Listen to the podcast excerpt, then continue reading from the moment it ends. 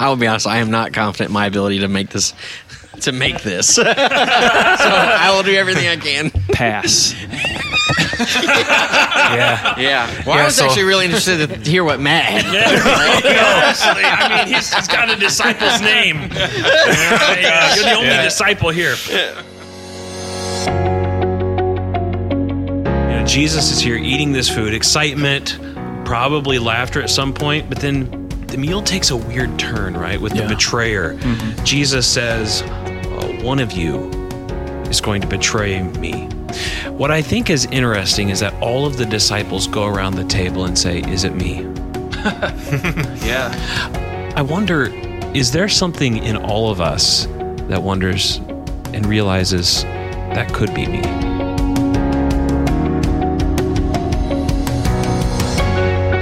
All right, welcome this day to Following Him.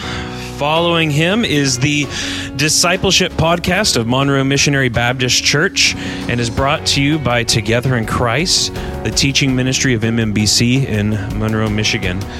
Uh, following Him's goal is to encourage thoughtful discussion about the Christian faith and to connect you to the people and the ministries of MMBC. So it's wonderful to be with you. Thank you for joining us today.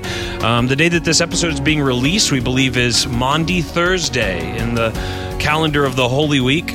Um, Good Friday will be coming tomorrow um, when this re- is released, and Maundy Thursday is, of course, part of Holy Week as we remember the last week of Jesus's life on earth.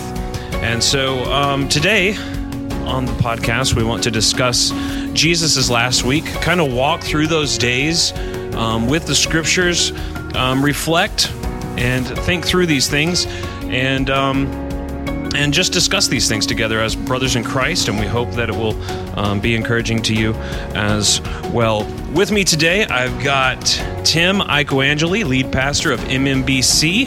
Hey, I've got Scott Slater, family pastor here, hey, brother. and uh, Pastor Matt Bates, music and media pastor. How you doing, Spencer? Doing well. Thank you, brothers. My name is uh, Spencer Snow. I'm discipleship pastor here at MMBC. And um, so today, as we're recording this today, actually, it's Palm Sunday, right?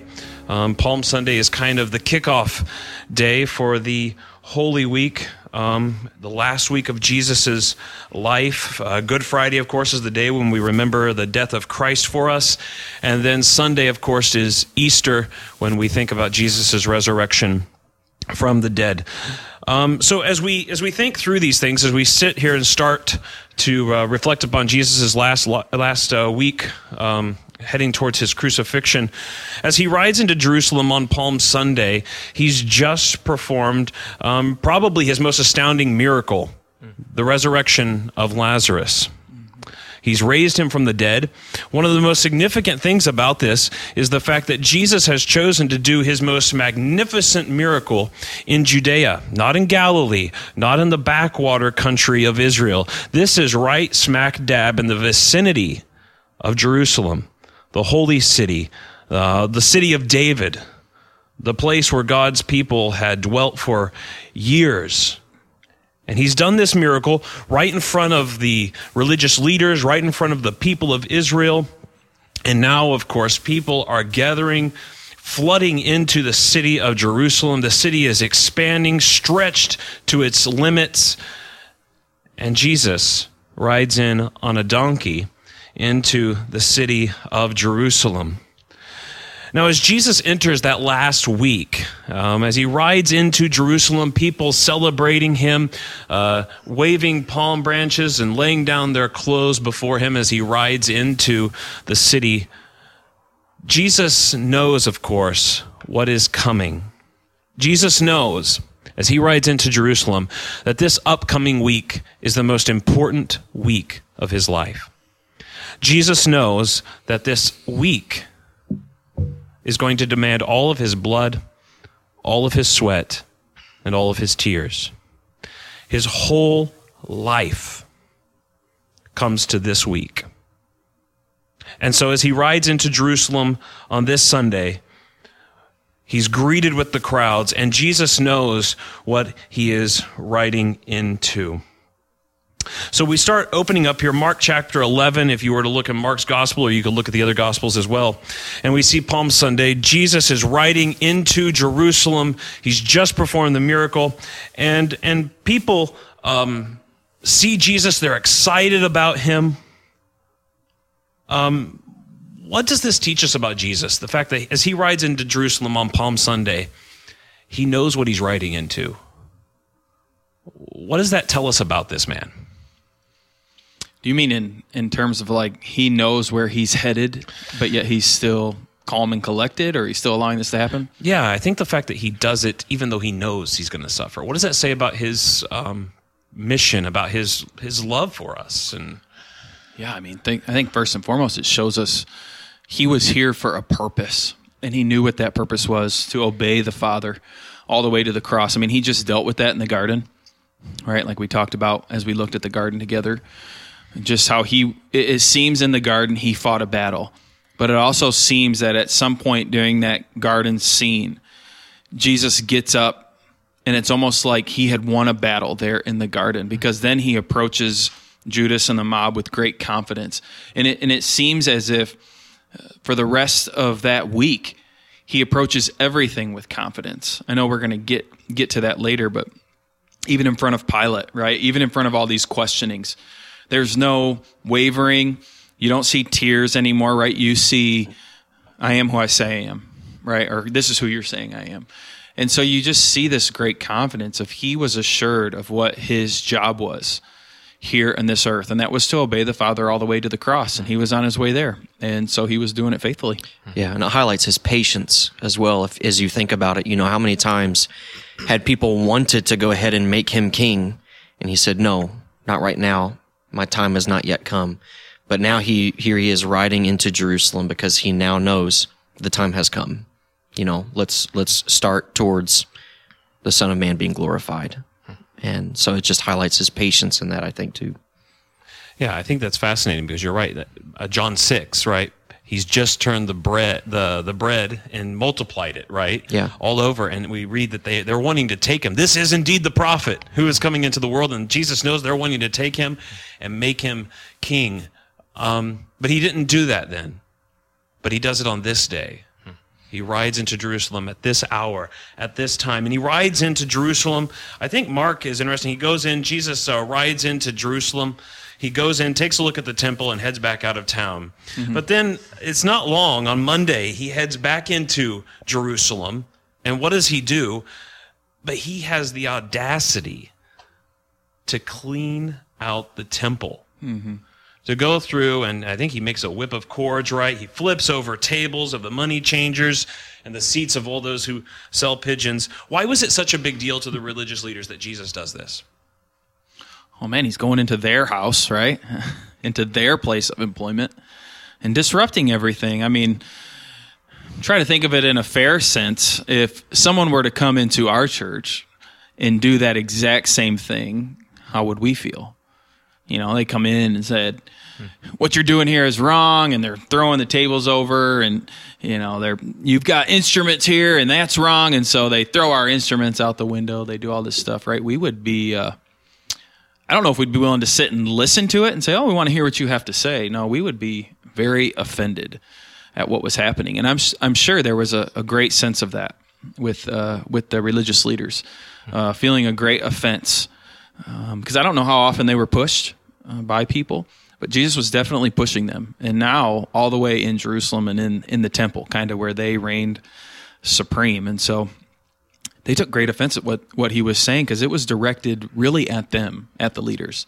This is the direction you've taken Israel, and it's wrong, right? And it's sinful, and I'm showing you this in this way.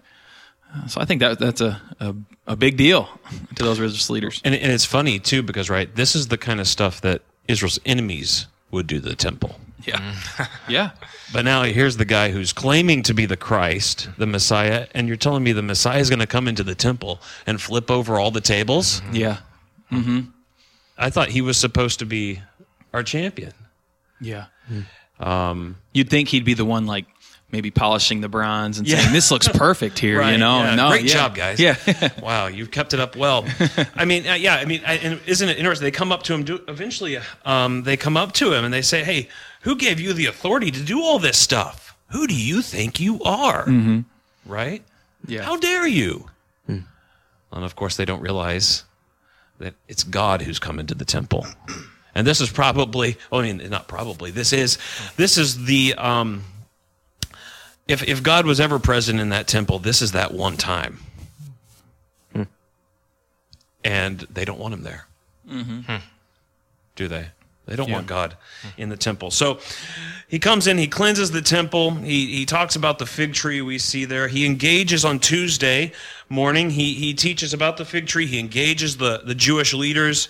Um, and he talks about the future. You know, he um, gives that, that famous Olivet discourse.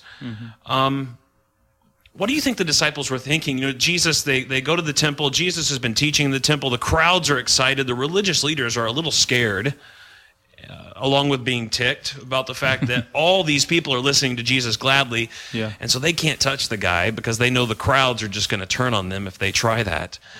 And and and yet in the temple here, Jesus, as they are there, the disciples say, Hey, you know, you know, look, Jesus, look how beautiful this temple is.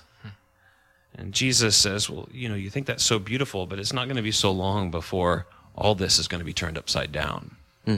What are the hmm. disciples thinking? I mean, why why was that? What what would that have been like for a Jew to hear what Jesus is going to say in Mark chapter thirteen about the destruction of the temple? I mean, you just think about how long it took them to get to the point where they were at. You know, all of the many generations that had to go through turmoil and strife, slavery and wandering to even get to a point where they had a temple, you know, and to think that this temple is going to be destroyed and that Jesus would say that as if it's a positive thing. I mean, that just sounds absolutely confusing. Yeah. You know, I wouldn't know what to think. Well, we're so acclimated today to think negatively about a building within church circles, right? Even with what we're facing today with the with this pandemic, you you see all over the place. The church isn't a building. Let's let's be the church now. While that and that's absolutely true, but to them, the temple was where God resided. Mm-hmm. The temple was where God would go and forgive sins, right? At the mercy seat, where sacrifices would be made. And so the temple was a very holy, special place um, that they loved to visit, they loved to see. They loved the beauty of it. They would give their offerings, right? They would give all this stuff to make it look beautiful, to be what it was because it was such a special place. And that's just something that's very different from our frame of reference today. You know, we don't necessarily think that way. Um, but for them, that's what it was. And so for Jesus to say, this is all about to be turned upside down, like all the history behind it, like you said, Scott, all the meaning and what, what it stood for, what it represented. That was a that was a big big statement for Jesus to make in that moment. And and he he he's never coming back. We never read that Jesus went back to the temple Yeah. after that, right? Yeah, yeah, yeah, yeah. Um, he's done, and, and I think it's a foreshadow. So what you have is you have Israel following the law in order to have their sins forgiven or atoned for. But then you have Christ coming to the temple once, you know, flipping the tables, getting everyone out, cleansing the table. That it's interesting that that section in scripture is called Jesus cleanses the temple. But what it does is, is it foreshadows. He doesn't need to come back to the temple because he is the temple. Like he himself is going to be the sacrifice for atoning for sin, period, once and for all. So he doesn't need to come back t- to the temple. right. This is the last Passover, Yeah. the last one. Yeah. Yeah. You know, uh, everything changes, changes after this. So Yeah, and he wasn't against. So I think we need to say this too, though. He he wasn't against the temple, right? Because because in the old, he wanted to fulfill all the Old Testament. He's saying he he would say that, right? I've come to fulfill all of the law, and so we see him throughout his life teaching where in the temple in the synagogues opening up the scriptures and sharing these things and so it wasn't that he was against the temple it's exactly what you guys were just saying Yeah. he, he's trying to teach i'm fulfilling this this isn't needed anymore right, right, you thought this was good. Wait till you see what I got coming. right? Is uh, is that in Jeremiah where they say they won't say any longer the Ark of the Covenant?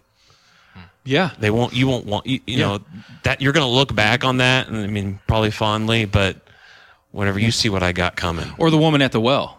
Right? That's what he would tell her. right, Right. right, The day is coming and worship. is here. And it's here. Yeah. It's here. So Monday, Tuesday, very busy days. Wednesday's kind of a quiet day, at least from what we have in the Gospels. Kind of the quiet, you know, it's not a ton of stuff happening. Um, but somewhere along the line, Wednesday, maybe Thursday, I don't know the day exactly, and we're not told. Somewhere along the line, uh, the disciples are hearing all of this, and Judas decides that it's time for him to um, turn over Jesus. He can make some money off of Jesus. And so we read in Mark 14 that he, he goes to the religious leaders. He tells them, hey, I can hand him over. They pay him money, 30 pieces of silver. It's interesting. I was listening to um, uh, Paul Maier, who um, used to teach at Western Michigan University in Kalamazoo. He pointed out that um, in today's currency, and this was filmed, I think, uh, I want to think maybe like 2003 originally or something. But anyway, he was saying like 30 pieces of silver would probably buy you like a nice suit of clothes, maybe like two or three hundred bucks. Yeah. So it's not like G- it's not like Judas is getting filthy rich off of Jesus here, um, but he decides to turn and uh, to make some money at it as well. Who is this Judas? Um, what do we know about him, and why do you think he did what he did? I mean, he was a disciple of Jesus. You know, he went everywhere that the other disciples did, saw the same miracles, listened to the same teaching, you know, heard the same things uh, that they all did. And so he was very much uh, part of that group of 12.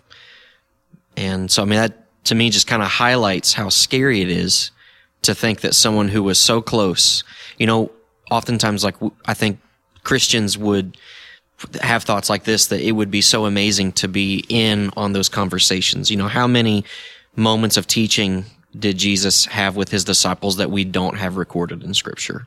And how amazing it would be to sit in on those and how much stronger our faith would be if we just had that kind of experience with Jesus. But then we here we have Judas who experienced all of that. Yet here he is betraying his savior. You know, and uh and so I, that just I think that can be kind of scary when you think about it. It seems too from some passages that I don't know if the disciples were extremely shocked that it was Judas in the end, just because in John, in John chapter 12, um, Judas spoke up about Jesus being anointed, if you remember. And and Judas would say, This should have been sold. And John's response actually is interesting um, because he says he says in John 12 verse 6 he says he said this not because he cared about the poor but because he was a thief and having charge of the money bag he used to help himself to what was put into it. Hmm. And so I think we get a little picture into what the disciples might have even thought or known of Judas all hmm. along. Like yeah he's with us but I don't know how trust now I'm not saying they necessarily knew he would betray Jesus and all this was hmm. going to go down but it does say something about his character all the way along. Like he profited from being with Jesus. Yeah, the two or three hundred bucks, like you're mentioning, but it seems like he took more all along the way. It was reoccurring. Yeah, yeah, Yeah, I mean, and I think I read somewhere, um, and it's so true, right? You read John 6, and you remember there was a time when Jesus is speaking, and um, a bunch of the disciples decide it's we're not going to follow Jesus anymore. But Judas decides to stick it out with Jesus. So it's it's um I guess in a sense scary. Um, the fact that we see Judas, he made a commitment to Jesus at some level. Uh, it wasn't a spirit wrought commitment. It wasn't true allegiance ultimately. But Judas stuck it out to a, to a certain extent whenever other people were willing to go away. Um, but but there came the point, like we pointed out. It's interesting. John's probably thinking too, I, uh, as he writes that his gospel, and he's looking back, and he's like, I could see things now. You know, looking back. But at the time, uh, it's funny. No one, even whenever Judas leaves, right, the Last Supper, we're, we're kind of jumping ahead, but no one, no one thinks, oh yeah, he's going out to dis, to to betray Jesus. They're thinking, oh, this guy is um, still our trusted our trusted treasurer, our trusted uh, guy who keeps the money. Um,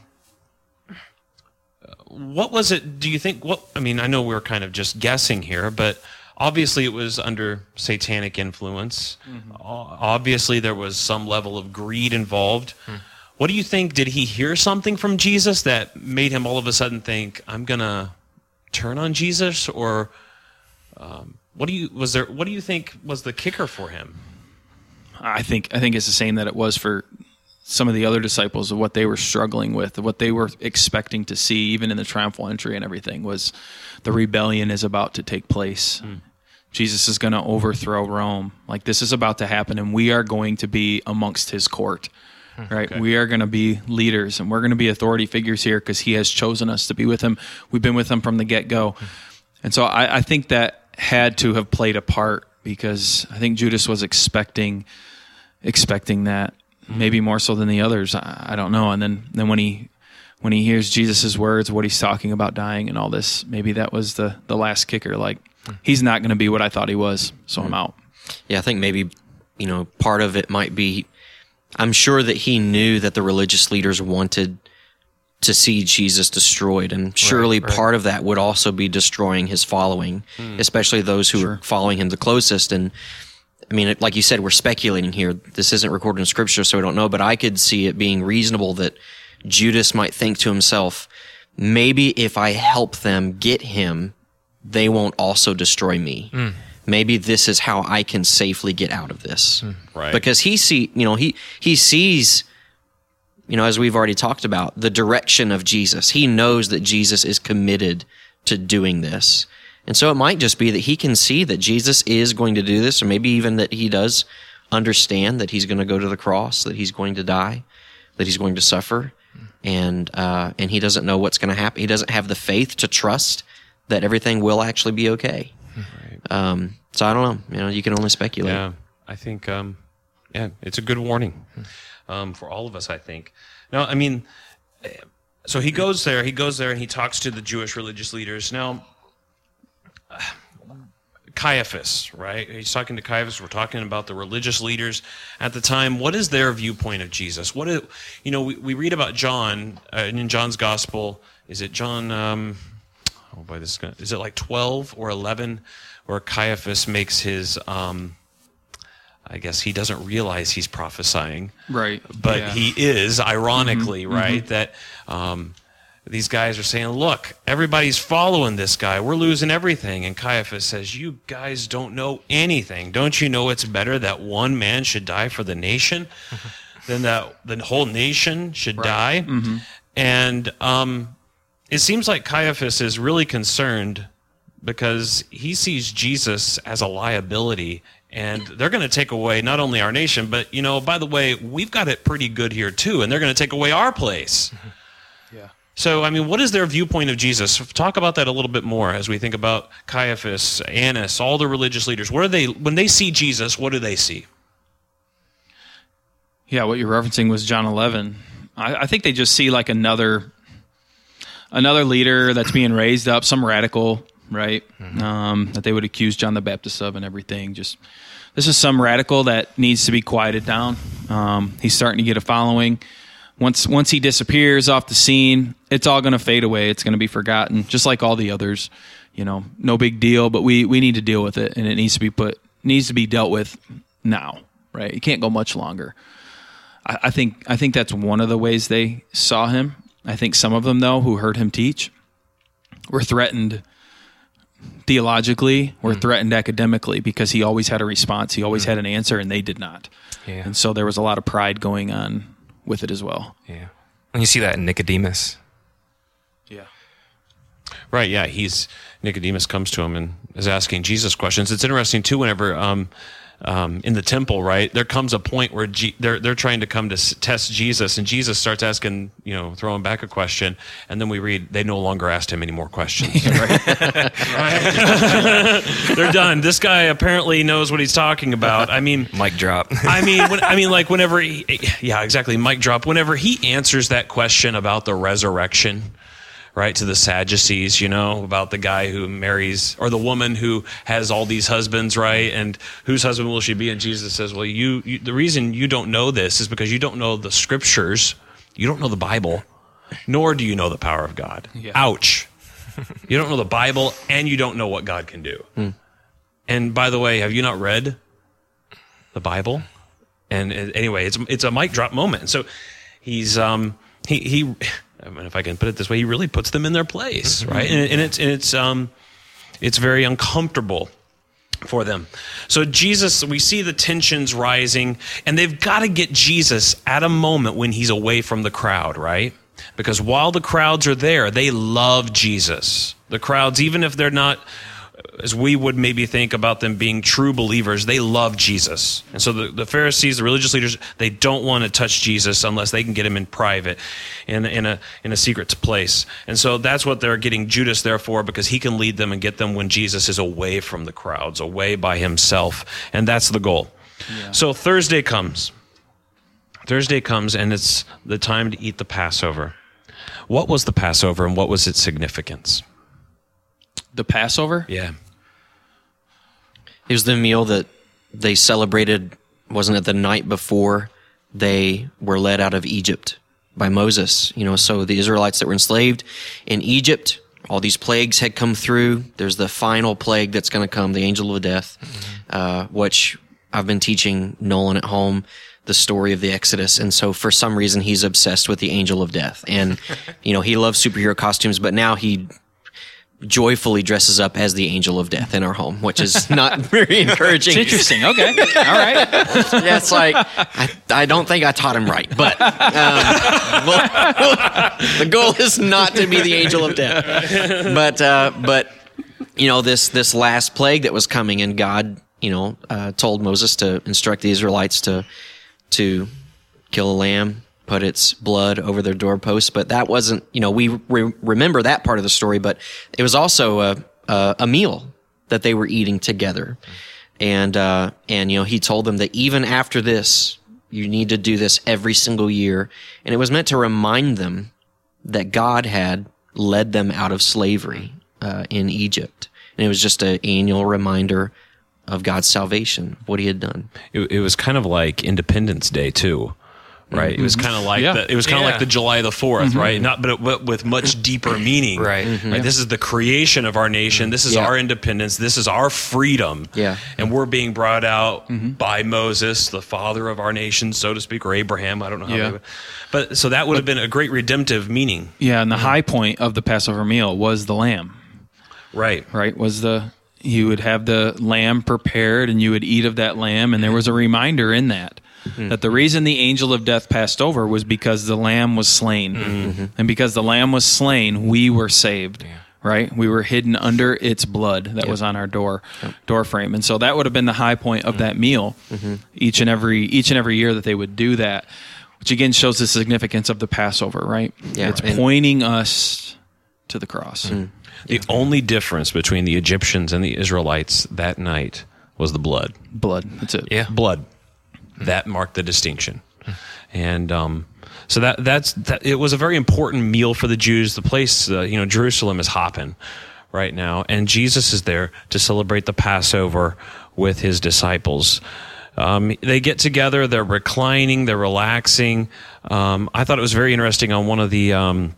Gospel Coalition. They've got a great course, by the way. If you're interested, um, it, it goes through every single day of Jesus's final week, and it's really cool. One of the things they point out is that people would eat this uh, reclining because to eat it reclining was a symbol of freedom. They were celebrating their freedom. We're not slaves anymore. We're free. And so the, the disciples are reclining around the table. I wonder what the mood was like around the table. Um, the the whole week's been tense and intense. Tensions must be high. What do you think it was like? This is before Jesus announces even the betrayer. What do you think the mood's like around that table? I've thought about this a lot just because we do it in our program every year. And the way that we portray it in our programs usually is solemn. You know, you have the foot washing thing, which is kind of maybe confusing for the disciples, you know, what's going on here. And then leads into the table, and Jesus does some weird things at the table, breaking the bread and the cup. But that wasn't the whole meal. You know, they would have observed the whole meal together. And so I would, I would think that that would have been an exciting time. That would have been a time that people looked forward to in Israel. It's like, oh, we get to celebrate Passover, right? We get to have a big meal together, and we're going to be together as a family. And um, they had parts of it, you know, where the kids even participated in Passover, and so there was a lot of things that would have been very enjoyable. And so I don't know why it would have been any different for the disciples. I think, I think a good portion of that meal would have been excitement, maybe even laughter and joy, sharing this meal with their friends and getting together, and then Jesus breaks that down a little bit at times, right? Talking about a betrayer and all these different things. Like, okay, now it's getting a little different uh, attitude. But I think overall, for the most part, it would have been some excitement uh, in their lives. Yeah. Right. It's interesting. They're eating at a nice, a nice house, a nice townhome. I think I heard uh, Paul Maier say that it, it could perhaps have uh, uh, been uh, John Mark's mom's place, and they could be um, there together enjoying a nice meal at a nice and they- house. And he probably pulls that from in the Gospel of Mark in the garden. It says a little boy runs Yeah, away naked, right. which historically people say that was Mark. probably Mark, and so Mark followed them from the house Yeah. to the garden. That's Right. probably where, yeah. Yeah, and so they, they, you know, Jesus is here eating this food, excitement, probably laughter at some point, but then the meal takes a weird turn, right? With the betrayer, Jesus says, uh, "One of you is going to betray me." What I think is interesting is that all of the disciples go around the table and say, "Is it me?" Yeah. I wonder, is there something in all of us that wonders and realizes that could be me? Hmm. Like because of our sin. Hmm. I wonder. I mean, not because we're saying that's what they were, any of them were act- actively planning to do, hmm. but because I wonder if there's a part in all of God's people that is saying, you know, and, and you talk to people as well, right? And one of the big fears Christians always have is if persecution comes, will I stand the test? Yeah. And I wonder if there was even this inner turmoil right now where the disciples are wondering, Peter, James, John, whenever all the chips are down, am I going to trust him or am I going to am I going to be faithful to him or am I going to be a turncoat as well? What's my buying price on Jesus? Hmm. And I wonder what Judas is thinking. What do you got? What are your thoughts? I think doubt is something every Christian struggles with. I mean, I find that just in counseling. A lot of people will come into my office and have throughout the years, and they are questioning their salvation because of doubts that they have. You know, uh, that as they dig in scripture, they see this and they're struggling with that. Or a lot of times it boils down to this I just realize how bad I am. Hmm. How can I be a Christian? I continue to do this sin. I continue to struggle with this sin. It's like us trying to wrap our heads around the gospel all the time and believing it and trusting it all the time and how astonishing it is that it is true hmm. that Satan still can put into us this doubt saying there's no way that's true. Hmm. There's no way that's true for you. And we all struggle with that. And I think that's what we're seeing at that table at that moment, right? There has to be some doubt like, man, I, I doubted this was real last week. You Right. know, I mean, then he healed that guy and my, my faith got back. but that's good. Yeah. yeah. I, I have, you know, and so I, th- I think we can see ourselves in that, Yeah. in that room. I, I know I can, speaking from experience. I, th- I think one of the things too, like you know, uh, I think Luther would also talk about this. You know, people think that oh yeah, all you do is believe. Oh, have you ever tried that? you ever tried that? Believing in Jesus Christ and putting all your chips on Him for justification and for eternal life, and saying, "I'm putting all of them on Him, not one part of my obedience." And no feelings. Remember, we sing that song, I dare not trust the sweetest frame, but wholly lean on Jesus', name.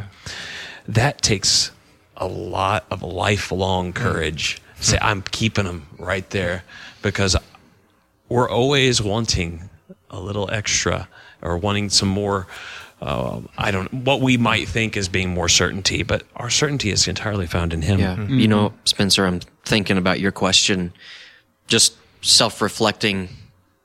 What would I do? You know, wh- how would I respond in a moment like that when, when basically my time comes, you know, and we talk about doubt and that you would have about, you know, your faith or things like that. But I think, you know, it, just as I'm considering it, that there's some kind of maybe happy place between doubt and overconfidence.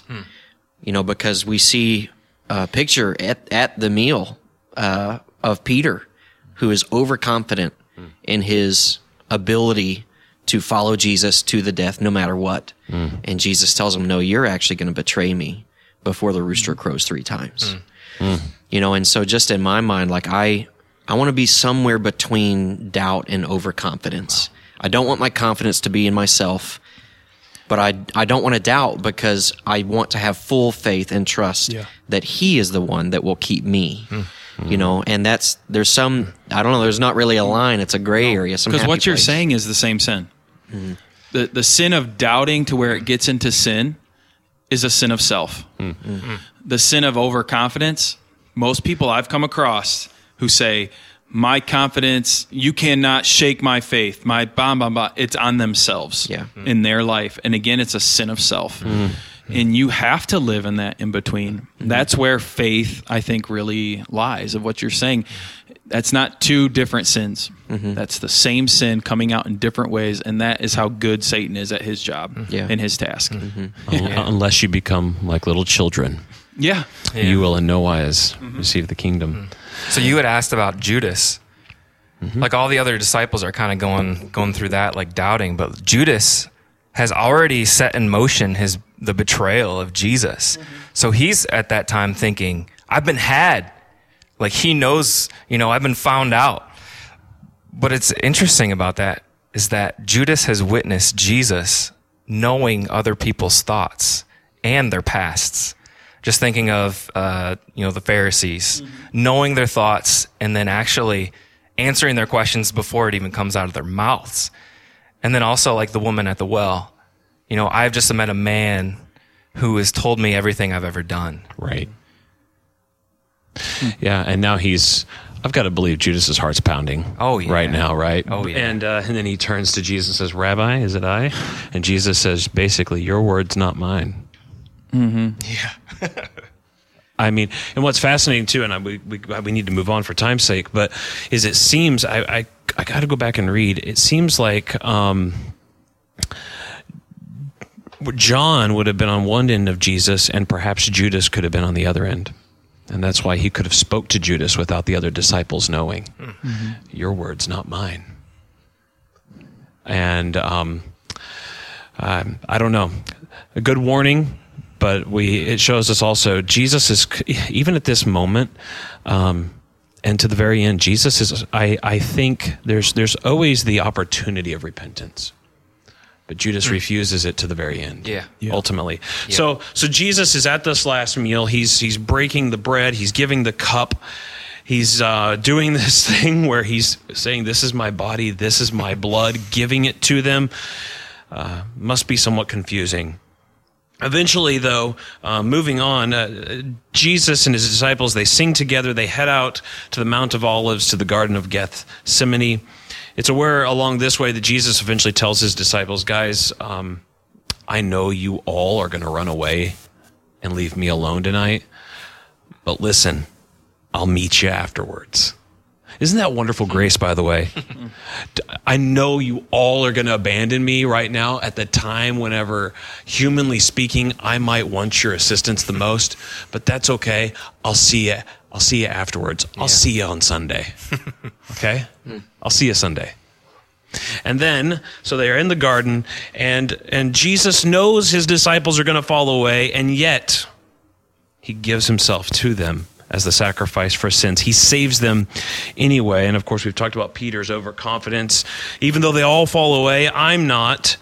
Um, and we see Peter's love there, don't we? He, he loves Jesus, but it's overconfidence. It's, it's in himself. And eventually, though, Jesus goes to the garden and he takes with him his closest three friends, it seems like Peter, James, and John. And Jesus enters into the garden. He's greatly distressed, he's troubled. And eventually he says that I'm sorrowful even to death. What is going on in Jesus' mind, his heart, at that very moment when he says, I'm so sorrowful, basically, I could die right now? I think I think it's what I mentioned earlier in this podcast. I have I have an advantage, I guess, over you guys at this point because I just preached this passage.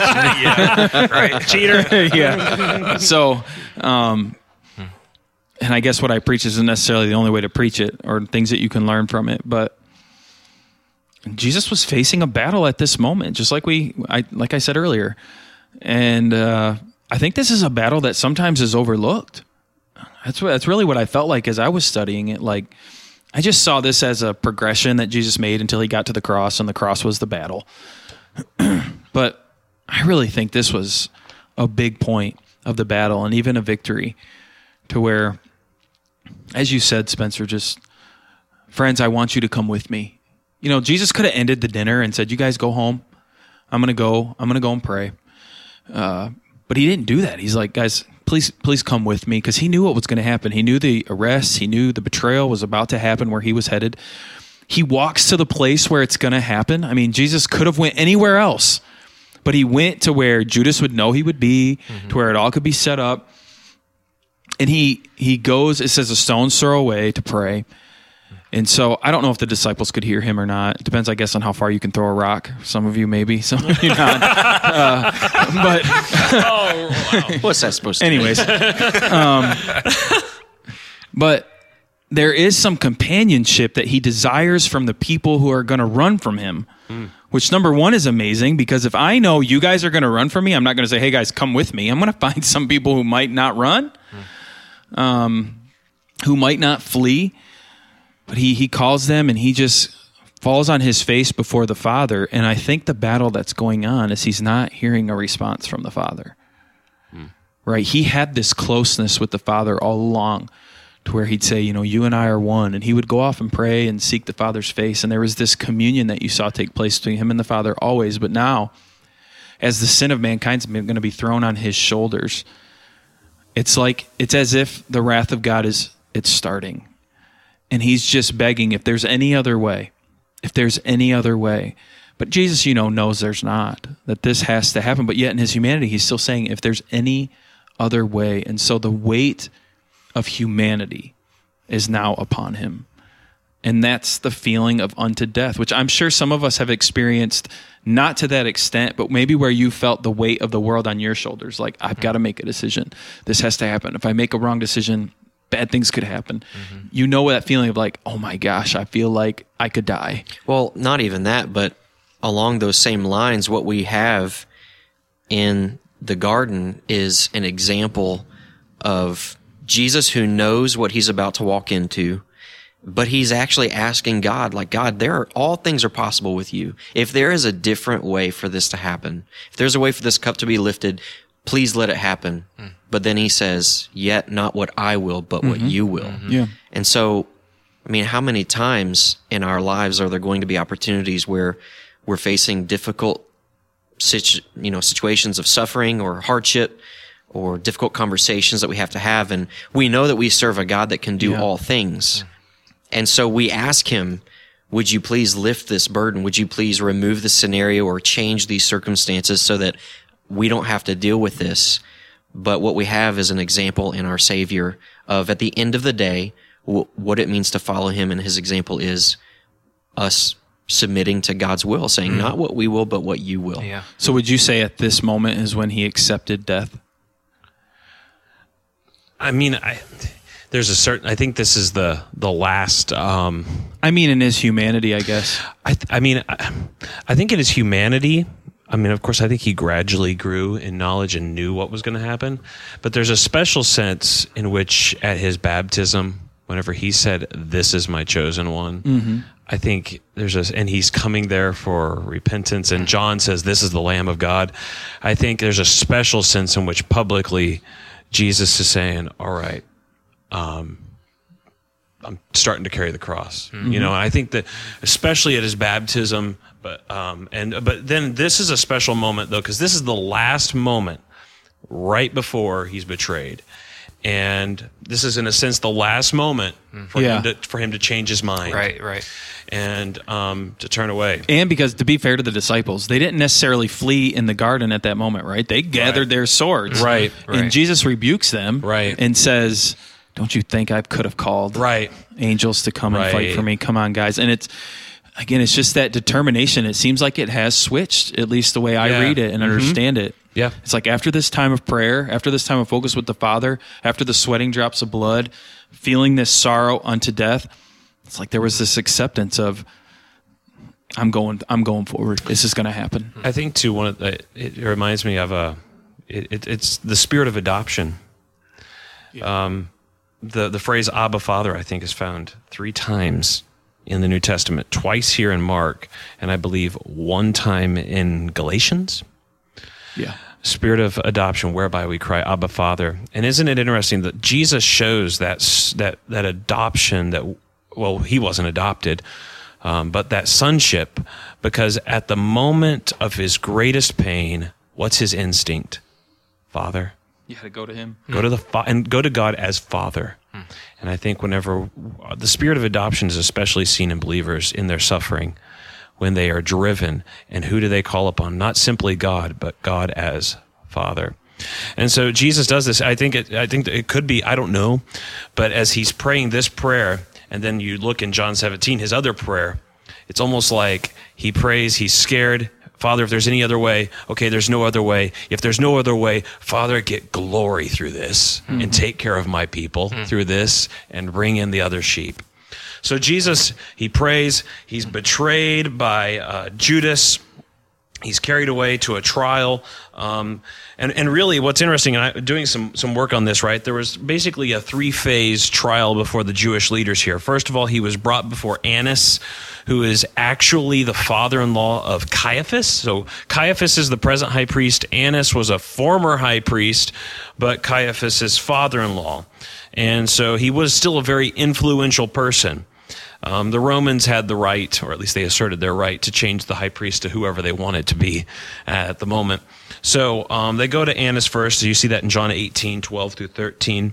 Then he's brought before Caiaphas and the Sanhedrin while it's still in the dark. And this is still not. Um, it's, it's not the last one that we'll see kind of which is the rubber stamping in the morning which we see in mark 15 1 so he's brought before caiaphas they got to figure out some charge there um, on the one hand they say well jesus this guy said right i'm going to destroy the temple and then i'm going to rebuild it in three days but all their witnesses don't even agree and so eventually caiaphas he's kind of frustrated and he says hey are you the christ and jesus says yeah and you're going to see the Son of Man coming on power on the clouds. And of course, Caiaphas tears his robe and he says, This is blasphemy. Now, what's interesting is you couldn't get blasphemy for being, for claiming to be the Messiah. You wouldn't get blasphemy for this. It was interesting, even watching today, Dennis Prager, he's a, a modern day uh, Jew, and he's a conservative, uh, you know, uh, he he has PragerU online. He points out that it wasn't the, the Messiah claim; it was the Son of God thing. Um, that thing is is really appalling to to Jews then, and appalling to um, many people today. Jesus is saying, "I am God. I am His peer," and then he's brought before Pilate eventually. Um, what do we think about Jesus before Pilate? What kind of a guy is Pilate? Who is he? What's his role? Why is he here? I think Pilate's put in a hard position, honestly. He's not Jewish, right? So he's not he's not going to go according to to the Old Testament law. And so he's listening to these Jews, but the Jews are not his main concern. His main concern is Rome, but Rome wants peace where he's at, and so he's trying to figure out how to how to make peace where he's at. And we see that right with the way he barters.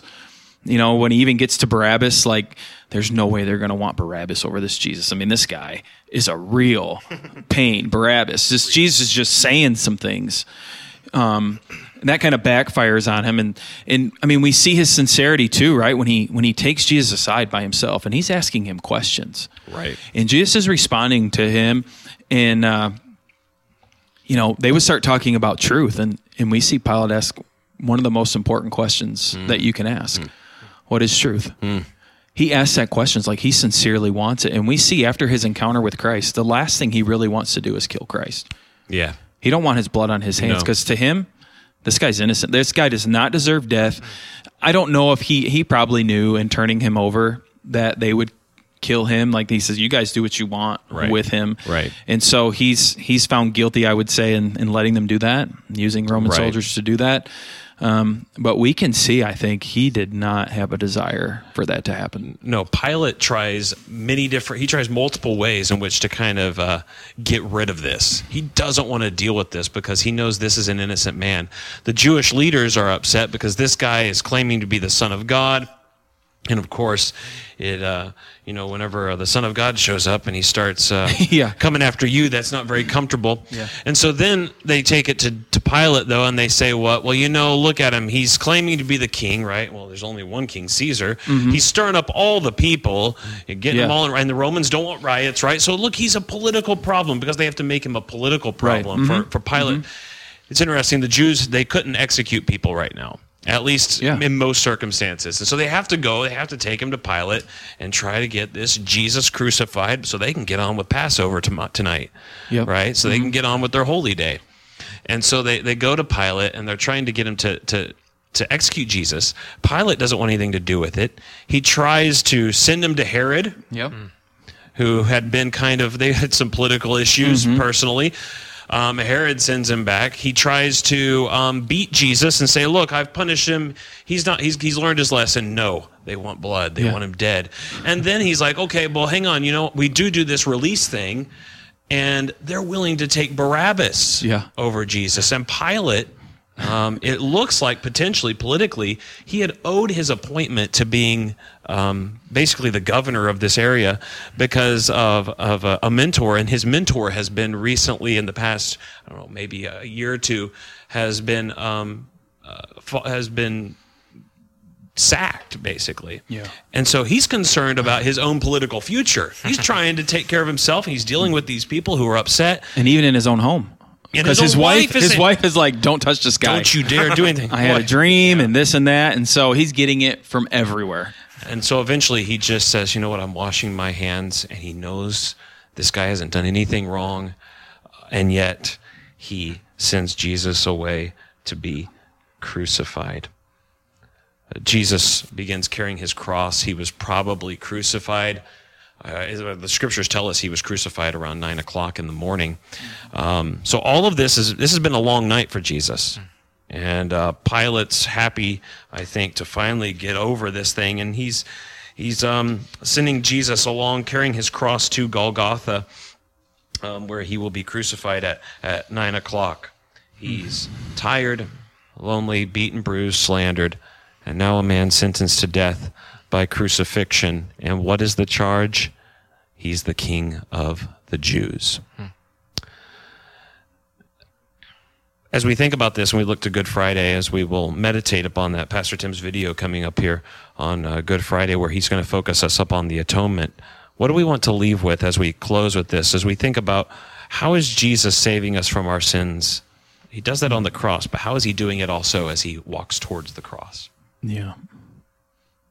I just feel like looking at this whole week is so weighty and trying to even just think of how I should respond today when thinking about this week. You know, what do you, just the impact that it's had in my life, uh, what Christ has done for us as we see just his determination to get to the cross, uh, to go to the cross, his willingness to, to go to the cross. And, we've all seen different movies of Jesus being crucified and him carrying his cross. You know, we've seen the passion and these other things and just the weight I think that that even adds to it. You know, I, I can read and I picture things in my head, but you know, Hollywood does a good job too with movies and stuff and just making you kind of visualize of what it what it might have been like to just the weakness that he must have faced and then having to bear that beam across his back and and walk all the way up that hill you know, to the thing that in carrying the thing that would he would die upon, the thing that he created, you know, and to think again that all along the way at any time he could have called the angels to come and to stop this mess and he he just didn't do that. And what drove him to do that? Well it was obedience to the father. But also i think it's fair to say it was the love for his created right? It was the mm-hmm. love for for us for those of us who'd be saved by god's grace uh, would propel him or compel him to go all the way to that cross. And I don't want to separate that though from him obeying the Father because I think that was first and foremost in all of that. And just the the weight of that, you know, makes you feel like you want to cry out, you want to call out to the pages, you know, don't do it. It's not fair. Right. It should be me. These are my sins. Nobody else can be held accountable for them. I must be held accountable for them. But yet Jesus would be account would hold himself hmm. accountable for them. And and you know, it's like if you were watching a movie, you'd yell at the screen, "Don't don't do it. End it.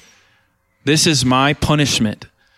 You don't deserve this." But yet we know that he did that, and so all all that we can do in return is a life of obedience hmm. Gratitude. and gratitude. Yeah, Jesus. He shows us um, his determination. It's not shaken by fickle emotion. It's not shaken by pain. And yet he does it all for us. He rode into Jerusalem knowing what, we, what he was going to face. He went to that last supper, Passover, knowing that this was going to be the, you know, prisoners will eat their last meals before their execution. Jesus knew that was his last meal. And he wanted to share it with people that were sinners and that he knew were, were not going to be as faithful as they should be. And yet he loved them to the end. And yet he then continually uh, shows grace. Remember, John says, We've seen his glory glory is of the only begotten of the Father, full of grace and truth, and grace upon grace. I think that the more Jesus is pierced in this last week, the more that he's pressed, the more the glory shines through. As we see him uh, head towards the cross until eventually he's on the cross and he says, It is finished. Mission accomplished. The job is done. I'll never forget Spencer. I'll, I'll end with this. I know I talk a lot, but we uh, we did a showing of the Passion back when it came out here at this church, and I remember we had people fill out cards after, which is the thing churches do, I guess, uh, to prove worth to what they were doing, and. Uh, I was one who collected the cards. I remember collecting the cards and being asked to kind of go through the cards. And remember, I got one of the cards, and on the back somebody wrote um, during the the scourging scene. They said one of those one of those whips was for me, was my sin. And I remember thinking about that then and thinking, wow. But now I think about it and I think, no, no, you're wrong. Every single one was. The nails were for you. Yeah. The crown of thorns was for you. The ripping of the robe off his back after it was starting to get crusty, that was for you. Mm-hmm. The, si- the the sword in the side, that was for you. And his death, that was for you. Without all of that, this doesn't mean anything. Hmm. And so we can't say, oh, you know, that time he fell, that was that was for me and that was no. It it all was for you. I mean, hmm. every single part of it. and great. we should carry that weight, I Yeah. think, with us, understanding that. Yeah. What a wonderful gift. The whole Christ, everything he did um, is ours. Well, let's end there. Um, we really, uh, I really enjoyed this discussion. It was good. And I hope that uh, it's been encouraging to you as you listen to this and as you reflect upon the life of Jesus, but particularly this last week and as we uh, look forward to Easter. But we know that the cross came before the crown. So um, we really thank you for listening. We hope it's been encouraging to you. And uh, if you want to follow us more, you can follow us online at mmbconline.org. Um, we are found on Apple Podcasting and Spotify and Google. Um, so uh, follow us there if you would like to. Thank you for listening today. We'll catch you next time.